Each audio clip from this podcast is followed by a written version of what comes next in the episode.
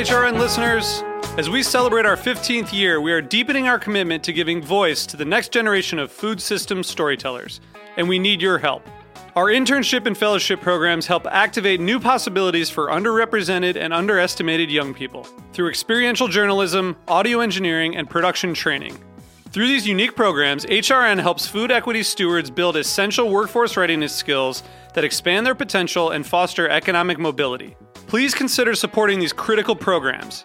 And with a minimum donation, you can be entered to win a dinner for two at an amazing restaurant in one of eight cities and tickets to a concert at a great venue in one of those cities. We have incredible partners across the country who have donated, as they also share our passion for helping to educate the next generation of food systems storytellers.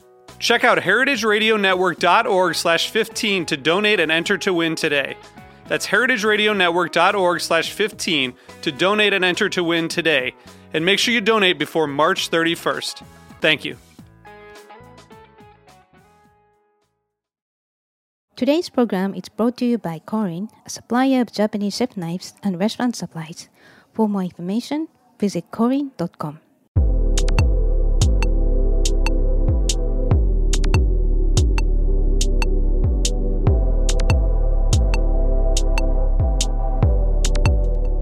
Hello, welcome to Japan Eats. I'm your host Akiko Katayama, a food writer and director of the New York Japanese Culinary Academy, which promotes a deep understanding of Japanese cuisine in America.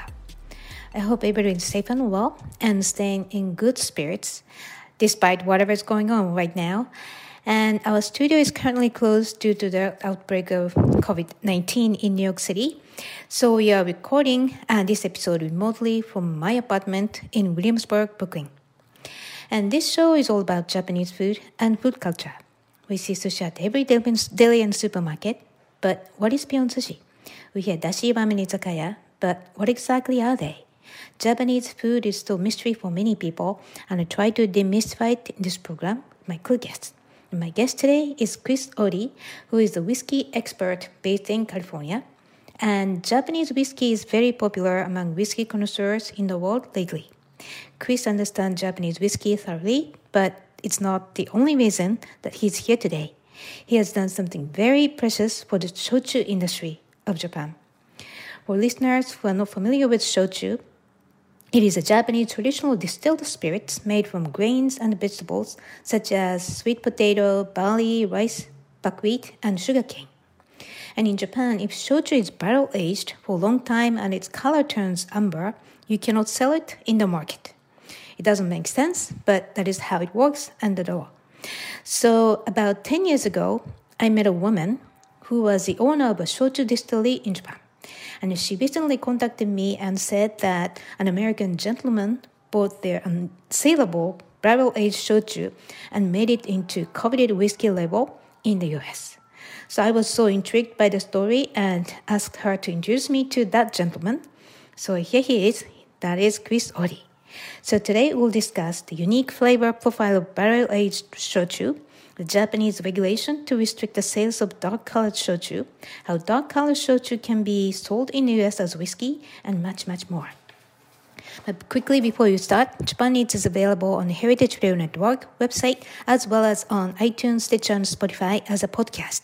So please go to iTunes, Stitcher, and Spotify and subscribe to Japan Eats. And please write a review. We really appreciate your feedback. Also, if you have any ideas about topics of the show or show guests, please let us know. You can email us at japanese at heritageradionetwork.org or akikokatema.com. Now let's start a conversation with Chris Uhde. Hello, Chris. Welcome to the show. Hello. Thank you for having me.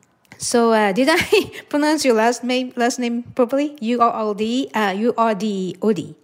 Uh, is okay? is one way you can say Uda, Udi, or we say Yudi as well. There's a million Ooh. ways. okay, I got it so wrong. Sorry. Um, all right. So, um, first of all, where are you from and what did you eat when you grew up? Well, I'm from Athens, Georgia originally, and my diet growing up was was a little bit mixed depending on what age I was. When I was real little, my my mom raised three of us by herself as a teacher, and so we ate a lot of baked chicken. On Sunday it was baked chicken, and then Monday would be baked chicken sandwiches, and on Tuesday it would be baked chicken and soup. Then as I got older, got a job, it became uh, lots of soul food where I would splurge, and then of course a lot of fast food as well. Mm, okay, sounds like you had a very good uh, diet when you grew up. I um I definitely got my calories in one way or another. right. All right. So uh, so you're known as a whiskey expert, and LA Magazine called you the first name in LA whiskey. So uh, how did you get into the beverage business? Well, that's that's it was a little bit serendipitous to be honest. I um I'm originally from Athens and I played in rock and roll bands there and I decided I, I couldn't stay there anymore because I was starting to become Peter Pan and Never Neverland. So so I needed to get out and I had a place to stay in New York and I had a place to stay in LA. And um I'd been in New York before because of rock and roll. We used to go there and play, but but in LA I'd, I'd never seen it. So I, I traveled out to LA to meet with a friend of mine whose couch I would be staying on and just kind of catch up with him and he worked at a liquor store and it turned out he couldn't get off work that day. So i stayed with him at the liquor store and put a bunch of cases away and was just catching up on old times when these guys came in to sell him high-end single malt single cask scotch uh, whiskey. And because i was friends with him they let me try it as well and it, it really kind of opened my eyes to what whiskey is. It, it, it was incredible. I'd never really tried anything like it. I'd always been a typical southern boy with lots of volume drinking pbr and bourbon. Anyway at the end of the day the liquor store owner saw me move so many cases, he offered me a job. And the guys that came in to sell him whiskey, because I asked them so many questions, they offered me a job as well. So now I had two job offers and a couch. So I moved to LA, and that's how I ended up in the beverage business. It was completely wow. well, the luck, two lucks, I guess. Wow. So, uh, so what's your job as a whiskey expert? So it's changed over the years. Um, my, I guess officially I've got two jobs. I run the Southern California operations for a distributorship, and then I'm co-owner in an import company that brings whiskeys from other countries into the U.S. But our job, because we're a small company and because we deal with smaller family-owned brands, it's our job is more of making sure that we educate the consumer as far as their investment that they're making into our products. So that's where I come in as a whiskey expert, is to make sure everyone's empowered to be able to make the decision that they want so they're taking home a bottle that, that they're going to love. Mm. Right. Well, the whiskey market has been really hot, and everybody wants to have good whiskey. So probably you don't have to try to sell more. Like like you said, you have to educate people. Is that correct? Yeah. Well, it's a it's a little of both, right? You're always nothing. No business is done without a sale, but we definitely um we definitely focus on the educational side of it because what like why choose one whiskey over another like when you're making it's not a small investment when you invest in a bottle of whiskey anywhere from you know on the on the cheaper end it could be $30 but on the higher end it could be hundreds of dollars and we just want to make sure that people that buy our whiskeys know what they're getting and that they're happy with what they're getting so that there's no disappointment because that's a lot of people work very hard for their money nowadays and they want to be able to whiskey is something that they want to be able to enjoy at the end of it, and we want to make sure that they've got the right one for them because there is right. no whiskey. Mm. Yeah, I happened to go to uh, the whiskey fest and the last one in New York City. And they're like hundreds, and it's such a. It's not just the same colored thing. It's so many different um, aging to production method to ingredients, and I was confused to be honest. So yeah, I understand you need education. So, um, so let's talk about the Japanese whiskey that you discovered and made into a wonderful, like well, Japanese shochu made it into wonderful whiskey. So it's called the Fukano Distillery Whiskey, and it scored number 20 in the top 20 of 2017 by Whisky Advocate, and it was the only Japanese whiskey in the category. So it is a big deal.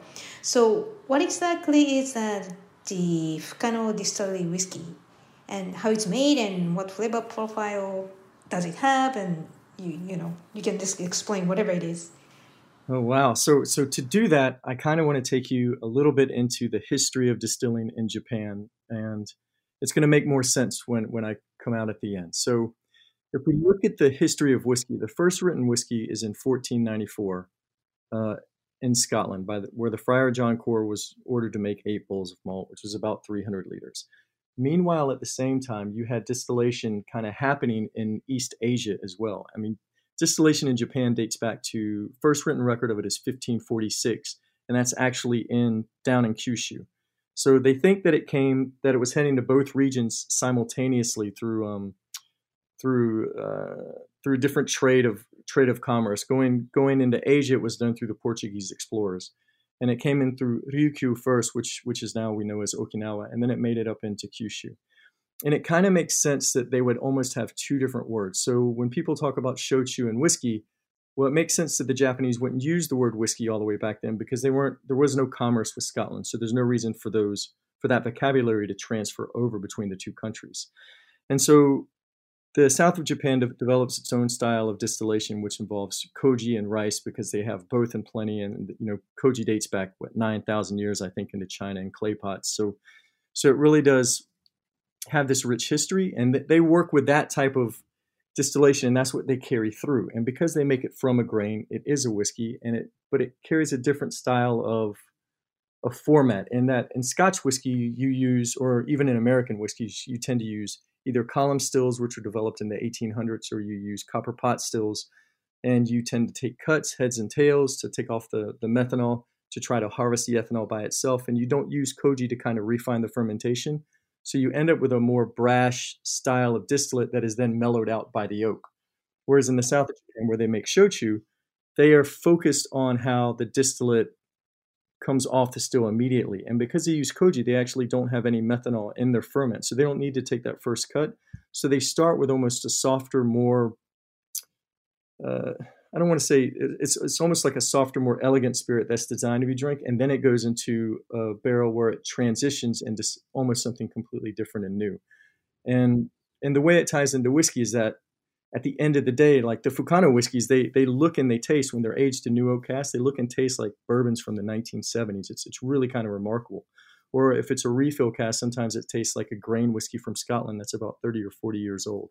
If they do sherry cask, the, the rice distillate itself is so malleable to the type of cask that it quickly takes on the profile of the cask and transforms in, into almost a separate thing beyond what it started as. Hmm. Wow. That's interesting. I, I really never thought of connecting shochu and whiskey, and now started to be connected in my head. So, um, so the right. So the uh, let's see. So you that's the history of whiskey. So now, um, so what kind of labels um, you have? Like Fukano Distillery whiskey, you have a couple different labels, right? Right. So, um, sorry, I guess I tangented there a little bit. I apologize. I just love it so much. Um, you know, I, I enjoy that too.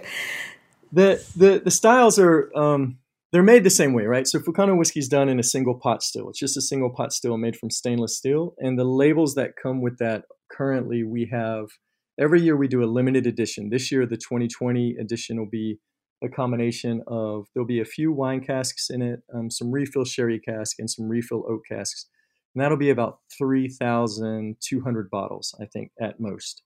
Then there's a 10 year old, which is a combination of new oak and refill oak, and that has more of that bourbon style to it. And um, that that's limited to a few thousand bottles as well. But we've done there will be three batches done of it, and then we'll see what casks Fukano-san allocates me after that. And then um, we have a there'll be three single 12 year old casks coming in this year. So every now and again, Fukano-san will allocate a cask that's just there's no way to all I'm going to do is if we vat it with anything else is is take away what the uniqueness of that cask. So we decided to follow those by themselves, and and there's three of those coming in this year. And then like you can still find on the market some 16 year old sherry casks, some 14 year old new oak casks, but those we're sold out of those. But I think they're still floating around out there. And then there's some wine cask on the way, but those haven't been released yet. Okay, well I'm a little bit you know like they, they have so they had the barrels of shochu, and uh, you are kind of transferring to transfer the aged already aged shochu to different kinds of barrels, right? Is that how it works? Yes and no. So there's a little bit of finishing that's done where a few casks might be transferred over if we need more oak influence. Um, but for the most part, they're kind of perfect as they are. The the you know it's it's a real interesting history. The as you're aware, the the shochu used to be able to be barrel aged in its natural cask and, and carry all that color with it up until the 1980s. So, so people were using cast to barrel age shochu and release it as that. But then it became there was um there were some tax law changes and there was some lobbying that went on and basically as a separation of the categories. they made the law that said shochu had to be bottled at a very light color, and and that's what kind of transferred shochu into not being like what we're bottling as now. So what we're bottling now is is really the original product, just 30 years removed from from it allowed to be used in, by law. If makes sense. Mm, right. Okay. So, um, do you know how, how many barrels in total they, they have? I, I when I visited a kind distillery, uh, it was like I was taken to somewhere in the back, and there's some barrels and barrels. So they they have plenty of shochu to be converted to whiskey, right? They they do. They, as of right now, I don't know how many casks they have on hand. Fukano-san never gives me the the the true number, but he's got he's got a bunch in the distillery, and I think he keeps some offsite as well in another warehouse. So um, mm. so they've got they've they've got plenty. Every year I go over there, and he's like, "These are the ones you can have this year." wow. Right, because I was looking at uh, the website, and uh, for example, the premium distributors, Koenig, uh, 2019 release, they have uh, the Vault 1, Vault 2, and 10 year and 14 year single cask. It's like, it sounds like you can discover a lot of flavors depending on, you know, the, vintage. So, yeah, I haven't I gotten to taste any of those, but sounds really good. Well, we'll have to fix that rapidly so that you can try them. The Vault 1s and Vault 2s are super unique because those were um those were ones that had gone into oak back into the 90s and then were moved out of oak and actually put into tanks to stop the oak influence in the mid 2000s and um and then th- there were different tanks and then there were awesome oaks so the way those were put together is we took some oak casks and we took a couple of tanks and then we would vat that together so it's really an expression of distillate from the 1990s all the way up until like the the early 2000s for both of those in different styles. So the Vault 2 would be mm. floral and fruity, and the Vault 1 has got this a little bit of sherry influence, a little bit of gunpowder. They're great. So we'll have to wow. fix that. You can try them all. Okay, I can't wait. Um, so where is the Fukano Distillery, and uh, what kind of history does the distillery have? So the, the distillery was founded in 1823. Um, the Fukano family was origin they originated out of Fukuoka, and Tokiji Fukano was a rice merchant. He would he would go he actually worked for the government going to source rice for the Fukano pre, or for the Fukuoka prefecture. And he got down to Hideyoshi and noticed how beautiful it was and decided, that's it, I'm out. He uprooted his family. They all moved down there and they opened the distillery. So in two years, they'll celebrate 200 years in operation, which is really fascinating. Hideyoshi. Well, Hideyoshi, by the way, is a shogun. So he changed yeah. the whole history of Japan. yeah.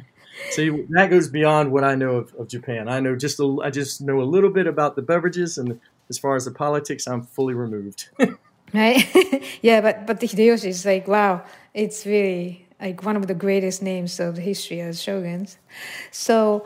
Um, yeah, and I heard that the, currently they have a seventh generation, and yeah, we're going to talk about how you discovered. But you spoke to um, the woman that I met 10 years ago. She's yeah. the wife of the seventh generation, oh, the, uh, the sixth generation. And uh, now uh, Seiichi Fukano is the seventh generation who became the seventh, uh, the president uh, in 2015, I think. So, um, yeah, and so they have almost 200 years of history. And let's talk about how, when and how you became and came across of distillery because it sounds like it's like a miracle.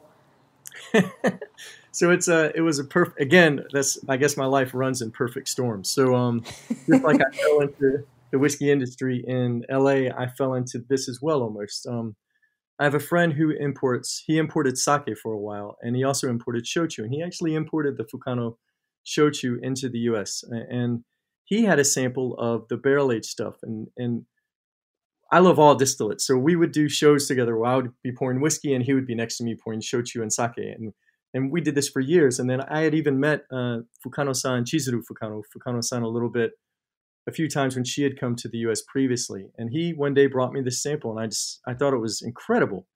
And and I said, "What is it?" And he goes, "It's it's in the back of Fukano's warehouse." I was like, "We got to. What are you going to do with it?" He goes, "I'm not going to do anything with it." And I said, "May I have permission to?" to take this and bottle it. He goes, sure, but it, we can't bottle it as shochu. And I said, I think I know how. So um, my wife, who's also from Kumamoto, remember it's a perfect storm, so it's got to all work out this way. So Oh, my wow. wife Kumamoto as well, and so we go to Japan a few times a year to see her family over there.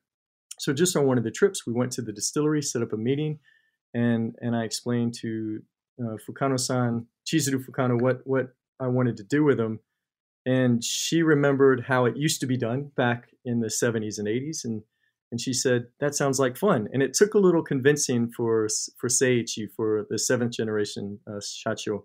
He wasn't quite convinced on it, but but Fukano-san, his his stepmom, she she forced it through. I think she she went to bat for us, and because I had my wife Kumiko with me as well, who could translate, who can interpret all of my American nonsense into polite Japanese. Um, I think it kind of all came together. so it was perfect. Oh, right. Actually, uh, so yeah, she, uh, Chizuru-san, uh, she told me that uh, she cried with joy when she um, shipped the, the first batch of shochu to you. And uh, but she couldn't believe that that happened because it was her dream. It was going to be thrown away or something like there's no future. And suddenly, miracle happened, and you saved the whole, you know, the casks. So, yeah, she was so grateful. Um, yeah, by the way, my uh, father is from uh, Kumamoto and from the Hitoyoshi area. That's where the distillery is, and also that's kind of like a mecca of shochu production. Uh, one of the meccas, so Kyushu. So yeah, that's great. Um, all right, so let's talk about the Japanese regulations that disallow colored shochu to be sold in the market. What is it about? Uh, well, before I go there, I wanted to take it one step back to to Chizuru-san again because what you said was very moving because she really was the she really was uh, like I think she's one of the most brilliant women in the industry, period.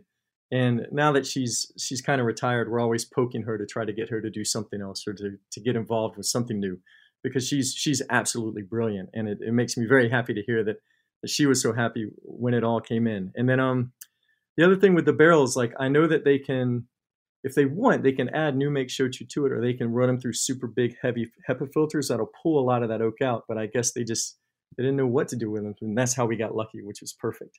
So the way that it can be brought in as whiskey into the U.S. is, is pretty simple. The um, there, there there's no regulations definitions of categories are based on trade agreements with different countries. So the only reason why we acknowledge in the U.S. we acknowledge Scotch whiskey as a distilled spirit made in Scotland, aged for a minimum of three years, is because of trade contact contracts that we have with the UK um, about the fact that we'll honor that as as Scotch whiskey. Well, in Japan, there's no regulation for Japanese whiskey aside from a tax law, so there's no real definition of it, and and that's been historically accurate throughout the history of whiskey distillation in Japan. So there's no there's no trade agreement there between the United States and Japan to kind of honor. So there's nothing there's also nothing to violate. So these qualify as whiskeys under the American definition of whiskey because they're distilled spirits made from grain and aged in oak casks. And so that's that's why we bring them in that way. That it makes more sense. Like they they are prohibited to be called shochu. They are not shochus. That's that's illegal because shochu has to be, uh, especially Kuma Shochu, as you know, if, if your dad's from there, it is 28 distilleries that, that make some of the best shochu in the world. It has its own protected region. But to be bottled Right, so they have the right, like a champagne, they have a designation of the name of the region, right? Exactly. So, yes, exactly. right. And they um they have to bottle only at a certain darkness. They're not allowed to get very dark with the distillate. It's it's it's it's weird how that works. That that law is in place. So these don't qualify as a shochu, and we don't want to step on the kuma shochu uh, GI. So we the only thing that they do qualify for is once you take that away is they do qualify as whiskeys. So we bring them in as whiskeys, and it really helps to make sense for Americans to make sense of it because a lot of Americans aren't even aware of the category of shochu. They have no idea that there's 28 distilleries in Kumamoto making it, and then another, I think, 125 in Kagoshima making shochu as well. It's, it's just not that that education isn't there yet. So we hope to be the segue to for people to expand the palate, expand the pie of what whiskey can be, and then they can hopefully dive into shochu from there and really get to know what their distilleries are doing. Um, with, with, all the different with, with their locally made rice and their yeast and everything to to make such beautiful distillate. Mm, interesting. So, by the way, the most shochu is uh, bottled um, at around 25% alcohol by volume. And uh, the one from the, the distillery is that higher the proof, like as high as whiskey, like 40 to 45%? Yeah, so so again, it's it's all politics at the end of the day. The whiskey, by definition, is a minimum of 40% ABV. So if you were to bring it in at a lower ABV, it, it wouldn't you couldn't call it whiskey at that point. It'd just be a distilled spirit specialty. Um, mm. Shochu in Japan is bottled at 25%, but if you go next time you go to your grocery store, you look and it's in the United States, it's usually bottled at 24%. And it'll also say soju on it, which is the Korean term for for that style of distillate. And the reason why it says soju is because there is a trade agreement between there is a, a thing in our tax law, in the federal tax law, that soju can come in at a reduced tax rate as long as it's no more than 24% and it has SOJU written on the bottle. So a lot of mm. soju producers, to avoid having to pay those taxes, will write soju on it and bring it into the states that way. So there again, it's like when you start to talk about trade between two different countries, things are modified and changed to accommodate the country they're going to. Right. Yeah. That soju name really makes me sad. it's like, where's the national pride? And uh, it costs a lot of money, but it's what is the nature of it, right? So, you but, have to get um, Abe-san to, so you got to get Abe-san to tell our government to include the shochu in the regulation that they gave to soju so that they can get the tax yeah, I'm for it. so, um, yeah, but do you know why, um, you know, despite the regulation, uh, the Fukano distillery made the barrel aged shochu, which is going to be turning to amber. So, do you know why they still did it? Before, um, you you know this. You tell me why they did it. okay. Well, I just wanted to add, yeah. So I was curious you know, um, so I asked Chizuru-san why, but you know you're not going to be able to sell it. But she said it was right before, most of almost right before the regulation was introduced. And the reason that regulation was introduced, this is what I heard from her too. So the Prime Minister, Margaret Thatcher of Britain, at that time asked the the, uh, the Japanese government to regulate the shochu because the tax rate was much lower than that on whiskey so that's kind of, again, just very political. And the new regulation came out. So, but already um, they made the barrels, you know, the shochu uh, barrels. So, so going back, why did they make that barrel aged shochu? So, according to Chizuru-san, um, so she said that her husband saw a neighboring distillery that excess shochu and put it in wooden barrels to clear tanks for making a new batch. And her husband thought the barrel aged shochu be great, like unique flavors in it. And so, again, it was before the new regulation was introduced. So, here they are. And you save the unusable barrels for her. So, that's another story of whole, the cycle of the story. That's very well put. So, I'll give you a little bit more on the history of it. So, the you know, it's I, I didn't know that uh, about why he put the first stuff into barrel until until you sent that to me in an email. So that was wonderful to read. But yes, you're absolutely right on the history of it. Margaret Thatcher, she recognized that the shochus that were being barrel aged and bottled straight from the barrel into the bottle were a big threat to whiskey. Because if you remember, in the 1980s, whiskey was really struggling. It wasn't it wasn't a category a lot of people were drinking, and there was a six billion dollar trade deficit between Japan and or between the UK and Japan. Japan was selling six billion dollars more worth of goods over there, and that's why Margaret Thatcher went over to renegotiate those uh, import tariffs on Scotch whiskey into Japan, was to try to give it a, a new market that it could capitalize on. And she recognized the shochu was going to be a threat to that market, so they she lobbied to get those regulations changed because at the time not a lot of families, not a lot of shochu producing families were putting stuff into casks. She caught it before it became a big thing. And so to to change a law that would only affect a few families was was it, it just kind of happened, right? Like they they're the ones who suffered from it. And the reason why they, they had barrel access to begin with is in the 70s, Ariake Sangyo opened up a cooperage down in Miyazaki Prefecture that could then it was like the first time that they could really had access to high quality barrels without having to transport them from all the way from God knows where. so they had a, a semi-local access to it. And and the reason why that that cooperage went in there was to supply a company called Takara Shuzo.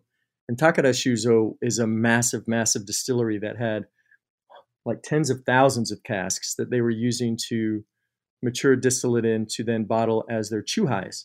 So I don't know if you remember the John Travolta commercials uh, from Tokyo. I, forget what they called it, Tokyo Highball or something like that. And and uh, that was all Takara Shuzo. So that company came in and supplied Takara Shuzo. They immediately w- went around and started selling barrels to the other distilleries, uh, Fukano and Oishi, and, and, so and then the regulations changed, and so all those casks were just sitting there. It was it was it was sad, but it was it's kind of awesome because now we get to enjoy them. Mm, interesting. Wow. So um, yeah, so let's take a quick break here, and when we come back, uh, we'll discuss uh, why um, Japanese whiskey is so popular right now and much, much more. So please stay with us.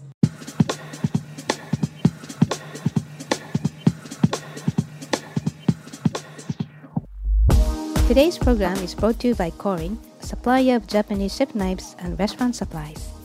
Korin is proud of their Japanese culture and traditions, but they want you to know that their products are not just for Japanese restaurants. The knives and tableware bring out the best qualities of food from every culture and fit into every restaurant, from French to Pan Asian to American, and that is why they are located in New York City, where people from every country in the world come to eat. Korin's Tribeca showroom is home to the most extensive collection of Japanese chef knives in the world, including Japan. Stop by to view the exquisitely designed tableware and the rarest natural sharpening stones. They have a whole range of knife services from repair and rust removal to reshaping and realigning. Korin is dedicated to this ideal, bringing the highest quality Japanese design to your table so you can experience the unparalleled quality of Japanese craftsmanship in your home or restaurant. For more information, visit korin.com. Welcome back. You're listening to Japan Eats. I'm your host Aki Katayama, and my guest today is Chris Uhde, who is a whiskey specialist based in Los Angeles. And Chris has built a coveted whiskey brand out of barrel-aged shochu that was un- unsaleable in Japan. So, um, so let's ask. Let me ask you a question about the American regulation. So you're able to sell Japanese shochu under the name of whiskey in this country. So, so can you basically sell anything distilled with grains? Is that the, the simplified version of the law? No, um, there's you can't bring in like you can't bring in a neutral grain spirit that's distilled at you know 96% ABV and throw it into a cask for five minutes and call it a whiskey. That would I don't think that would go over. But the the regulations for whiskey in the U.S. are pretty loose. Um, if you take a look at a lot of the craft distilleries, you know, some of them will put stuff into a barrel for five seconds and then they'll call it a whiskey and basically it's still new make and and that's absolutely fine. I don't have I think it's kind of great, right? Because in Scotland you have very strict regulations on whiskeys. In Japan it's based on a tax law only. And then in the United States, you know, a distilled spirit made from grain and aged in an oak cask is a, is a pretty loose definition, but there are subcategories underneath it that that people do follow. So, like bourbon's got a strict set of laws, and to be called bourbon, you have to follow those laws. To be called straight bourbon, you must be a minimum of two years. To be called straight bourbon and not put an age statement, you have to be a minimum of four years. So there's we have different subsections of the regulation. The word whiskey, I choose to view it as more of an umbrella term. So think of the word whiskey just like the word wine. You have different types of wine. You have Cabernet, you have Chardonnay, you have old world wine, new world wine. Now there's a thing called orange wines, which are actually predate all of it because it's that dates back to the the Qvevri style fermentation of eight thousand years ago. And and you like, but when you say the word wine, you get a fermented beverage made from grapes. And then when you use the subcategories of wine, then you start to narrow it down into exactly what you're going for. And I think whiskey's kind of the same thing. Whiskey is just a distilled spirit made from grain. But then Scotch whiskey's got to follow certain laws, bourbon whiskey's got to follow certain laws, Canadian whiskey's got to follow certain laws, so on and so forth. Mm, right. So still you created a new category of rice whiskey, right? Which I don't think existed before. Yeah, so so there's a few um I know that they're in Louisiana they were doing one and then in Florida they're doing a whiskey made from rice. There's a guy in California who's done it. There's guys in Oregon who do it, and um, and then there's some few other folks overseas as well who who've dabbled in it, and we were we we we helped to kind of pioneer it. There's there's another company as well that that that brought in a, a whiskey made from rice as well, and they did it in a they went for a different flavor profile than we went for, and um and it's it's kind of two separate things, but but yeah, why not, right? Why not expand the pie? Like, do you really want to eat pizza every day, or do you want to eat pizza one day, a salad the next day, and a steak another day? Like, like that's right. the best part of ever expanding. Right. But do you know that you know the the difference of Fukano uh, rice whiskey is it's made with koji, right? Yes. And yes. I'm not sure the places like you know Louisiana or Oregon they use the koji to ferment it first, or just straight into some kind of American style fermentation process involved. Um, I'm just curious. My understanding, my understanding is they do not, but there is a place in the Netherlands that'll use the koji process. And yeah, the koji process is incredibly important for for what you get at the end of the day. So a lot of whiskey distilleries, you'll hear some say, "Well, we only ferment for 36 hours." And then you'll hear other ones say, "We have a very long fermentation of 60 to 72 hours." Well, the koji process that that they use in in Japan, that's a 21 day fermentation. It's almost an entire month long. Just to grow the koji part, the first part on the rice is 40 hours, and then you do um, a seven day with the koji rice and the yeast and water added to it, and that's where you get your moromi.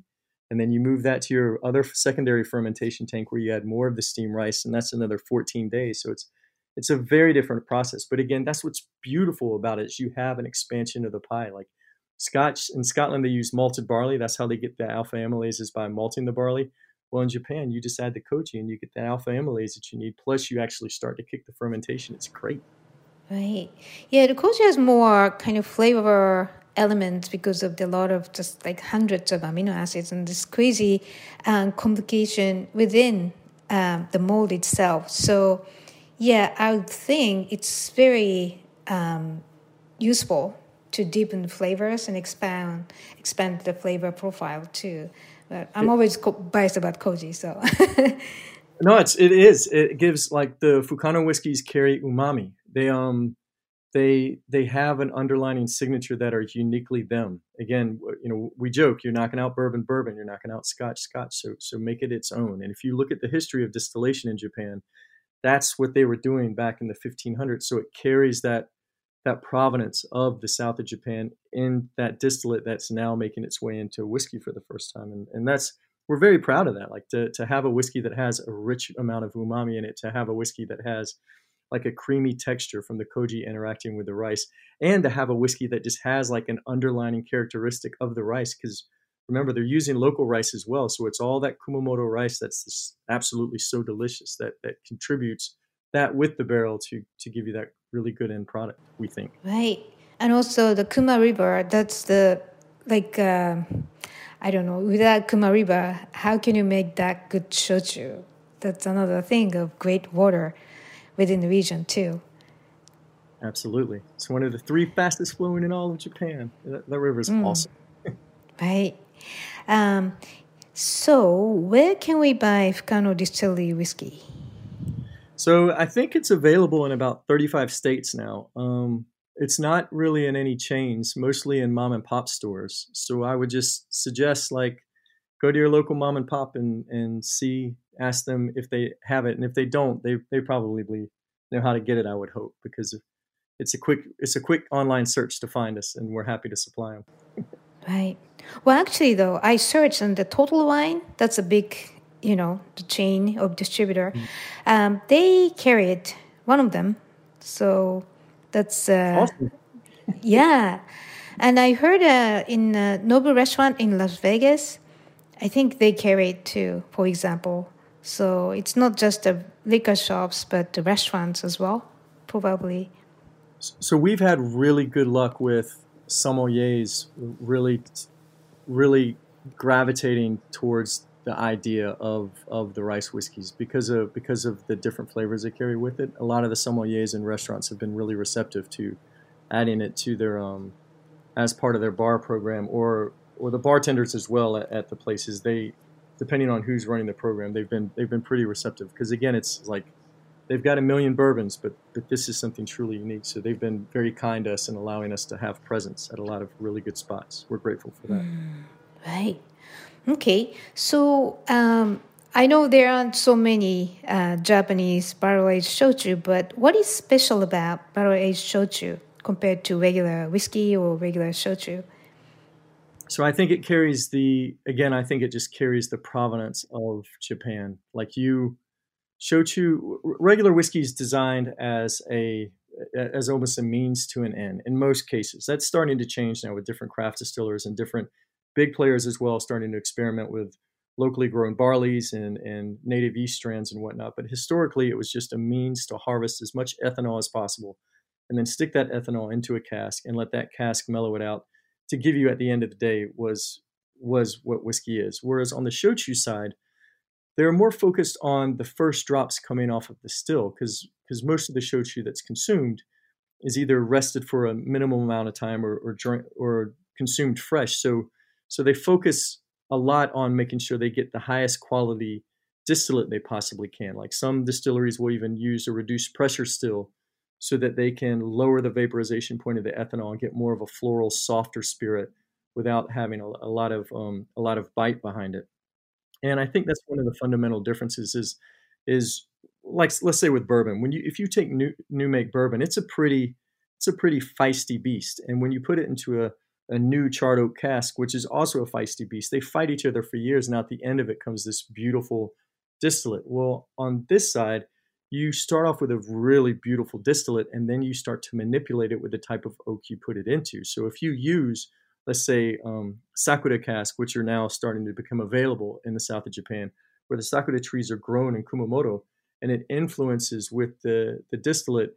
You get this thing that's truly unique, and that is of the south of Japan. I think mm. so. Interesting. I've never heard. Distillates. Yeah, the cherry casks.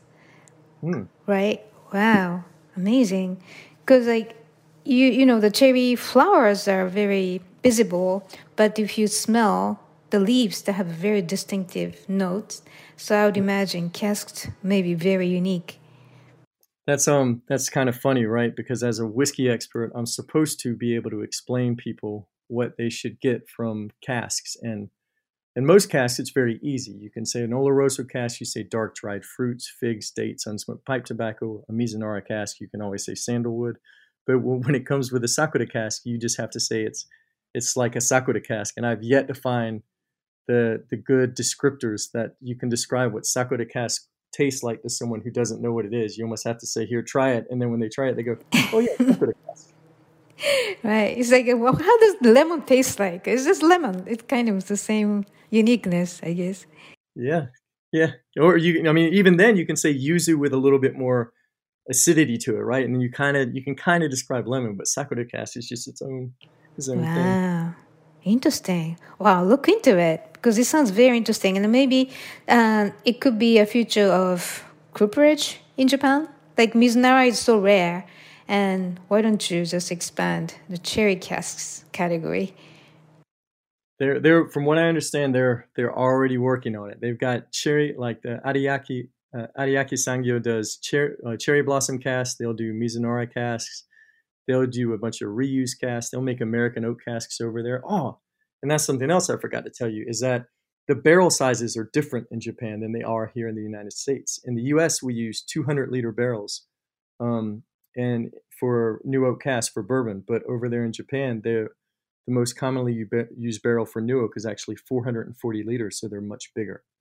Wow that gives us slower you have a lot higher distillate to oak ratio and it works out perfectly for the shochu because over here you have that that feisty beast of a distillate that you need to interact with a lot of oak really quickly whereas over there you want it to be a little bit slow because if you let it you can actually almost over oak some of the shochus if you're not careful with them so mm, so the subtlety that's always japanese people's preference i think oh, yeah. Um, yeah so um, yeah, and I understand you also sell some Japanese, great Japanese whiskey labels. Um, so that's original definition of whiskey, like made for being whiskey.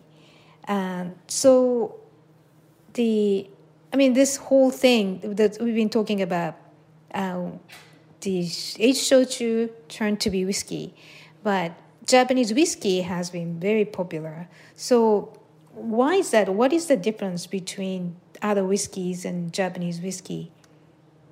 Well, that can be traced to um, that can be traced to two specific events in history. Actually, why all of a sudden Japanese whiskey got to be popular. It's it's I know it's hard to imagine now, but it you know six seven years ago you used to be able to buy any Japanese whiskey you wanted at a severely discounted price, and none of them were really worth anything whatsoever. And what happened was um, in 2013, there's a publication called the Whiskey Bible. And that year, Jim Murray, who writes that book, gave Yamazaki Single Sherry Cask Whiskey of the Year above everything. And that woke the Western world up to what Japanese whiskey was. To really put that in perspective, a couple of months before that book came out, I was in Kumamoto buying sing- Yamazaki Single Sherry Cask bottles for $70 US. And I could have as many as I wanted. They weren't allocated, you could get, get them anywhere after the book came out, it took about it took just a few weeks, and then all of a sudden you couldn't get it anywhere.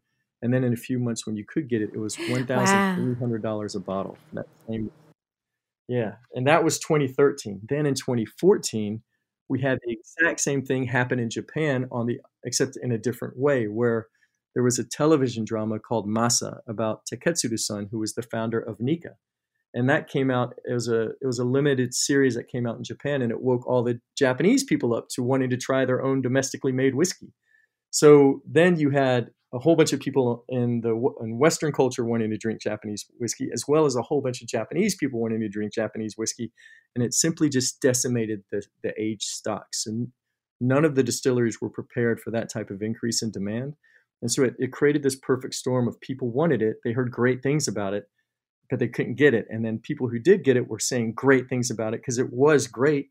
And then it just made people want it more. So then it became more expensive. And then people said, well, clearly if it's more expensive than it was last year, it must be that good. So now I want it even more. And it just snowballed into this into this craziness. And luckily, we've all been lucky in that the brands that have stepped in to fill the void and even the the big guys that those two stories were about, what they've continued to release has all been of really high quality. So it's helped to perpetuate the the attractiveness of the category. So like now you have distilleries in Japan that that might not have been in the U.S. six and seven years ago. They're here now, and they're they're putting out really good stuff. And so it's just it's just helping to keep the the motor running for people to be excited about it. And I also think that as people are shifting their what they are wanting to have, like with with the opportunity to be able to research things in a second. And now that everyone's got it at the tip of their fingers, even they had it six years ago, but even more so now, everybody wants variety. So everyone's going to, they want to drink bourbon one day, mm-hmm. and then maybe they want to drink scotch another day, and then maybe they want to drink something from Japan the third day. And it's, it's, it's, it's structured different. So it's kind of nice. So it fits right into what we're all doing already. So we're all on board and everything's, everything's just crazy go nuts. It's perfect. Right. Yeah, and you can recognize uh, so many different new labels from Japan, Japanese whiskey, like Ichiro to just, it's so even hard to follow how many new products are coming out. And whereas I, I actually asked, uh, you know, the chief blender of Suntory, Fukuyo-san, he came on the show too. And well, he said you can't boost uh, the production because it takes like 10, 20 years to make whiskey and you never know how popular the brand stays as strong as now. So, yeah, it's a very long term market, and that's why it's kind of quality oriented, right? Because it's such a big investment. And I really think whiskey industry is really fascinating because it's kind of deliberate and it's not like a beer production. It really takes a long time. You have to be patient, uh, financially and mentally. So that's, that's right. If you want to, if you want to do it right, it takes a long time, or it definitely takes significant investment. You can always. I don't think anyone that tries to cut corners will survive. So, so luckily for for the most part in the category, everyone's been been very very cautious about what they put out to make sure that they put their best foot forward, which is great. Right. So, uh, do you see any other uh, barrel aged shochu uh, around in the market right now? Yeah, so we actually import another one called called the Oishi Distillery, and they're friends with Fukano Distillery. They're about 25 miles away, and Oisan is sixth generation master distiller. And there's always a it, it's fun because we all get together to have lunch when I'm in Kumamoto, and um, they they always go back and forth as to who was the first to put one in the cask because they think they, they can't remember exactly who was, but Oi-san thinks Fukano-san was the first by exactly one week to put stuff in a cask. That's funny. Yeah, they all they're very close to each other, right? It's like a huge close knit community too. They are, and and um, they they it's great because they're very supportive of one another. So so when we go to do our business meetings, I have a three year old named Kaito, and you know I'll call Fukano-san and ask him if it's if he's available for a meeting, and his reply isn't yes. When do you want? He his reply is is Kaito coming?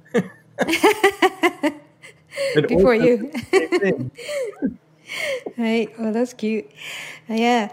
Um, by the way, uh, for listeners who are interested in visiting uh, uh, Hitoyoshi area, it's beautiful. Again, the Kuma River is stunning, and you can take a long, nice train to watch the whole flow of the river, and you can visit. I think uh, it's open to the public, right? You can visit some of the distilleries. You can. They won't let you have access to the barrel aged stuff um, because, again, because of the regulations, they'll just pour you their shochus, which is, which is really good on its own. And if you get to Hitoyoshi, there's a lot of things to do. You've got um, Oeyasu Aoi Aso Shrine, which is a, a, shrine that dates back 1,200 years, and then you've got um, you got to make sure that you eat unagi when you're there. So they they they're known for their eel and then go visit. There's 28 distilleries in in that region that you can go hit, and and they all do they all do some really fascinating things. And there's a couple of hot springs as well. It's it's it's really quite a nice place. Right. Um, I don't know if they're still going, but when I visited there, uh, there is a, what's called the Shochu University, and that's like a monthly meeting of all those uh, producers. And uh, one night, I I just happened to be there that night, you know, once a month evening, and there's so many good shows around, and they're having good time. And I really think it's uh, such a precious, very special cultural uh, destination too. Yeah, I, I've never I've never had the the privilege of going to one of those meetings, but I imagine it was a lot of fun because I love drinking shochu. yeah. All right. So, what are your plans? Our plans are pretty simple. So, in our company, you know, we do we do the more traditional style Japanese whiskeys. We do the the rice whiskeys from the south of Japan. We do Scotch whiskeys, Belgian whiskey, Welsh whiskey. Um, so our plans are are pretty cut and dry. As as a small company, we we just try to find really good distillate and bring that in for people to enjoy and we hope that people enjoy it. So it's like that's that's that's what's so great about the rice whiskeys is that it's it's kind of a new world and it's and they are incredible and so we're we're really excited to have those with us but we're also very excited to have welsh single malt whiskey made in a faraday still which is a completely different unique beast that that we bring in and is really cool, or like a Belgian single malt whiskey that's made from a triple ale. All of those things we think are contributing to the category of whiskey as a whole. And so, so we want to bring, and our plan is to continue that. Maybe we do some some rums, maybe we do some agave, who knows? But but as it stands, like just really bringing good distillate in so people can can enjoy it is is is the only plan. right. So keep pushing the envelope of whiskey and beyond, probably. Yeah, so, well, thank you for joining us today, Chris. Thank you very much for having me, Akiko. So, please make it, keep me posted on whatever you're working on, and hopefully you can come back. Thank you very much. Everyone, have a great day. Okay, so listeners, if you have any questions or comments about the show or suggestions for show topics or guests, please contact us at japaneats at heritageradionetwork.org or akikokatayama.com.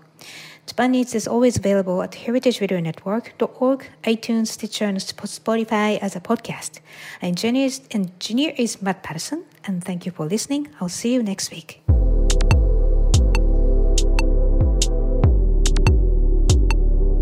Japan Eats is powered by Simplecast. Thank you for listening to Heritage Radio Network, food radio supported by you.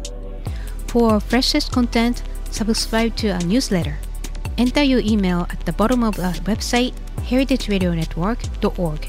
Connect with us on Instagram and Twitter at heritage underscore radio. You can also find us at facebook.com slash heritage radio network.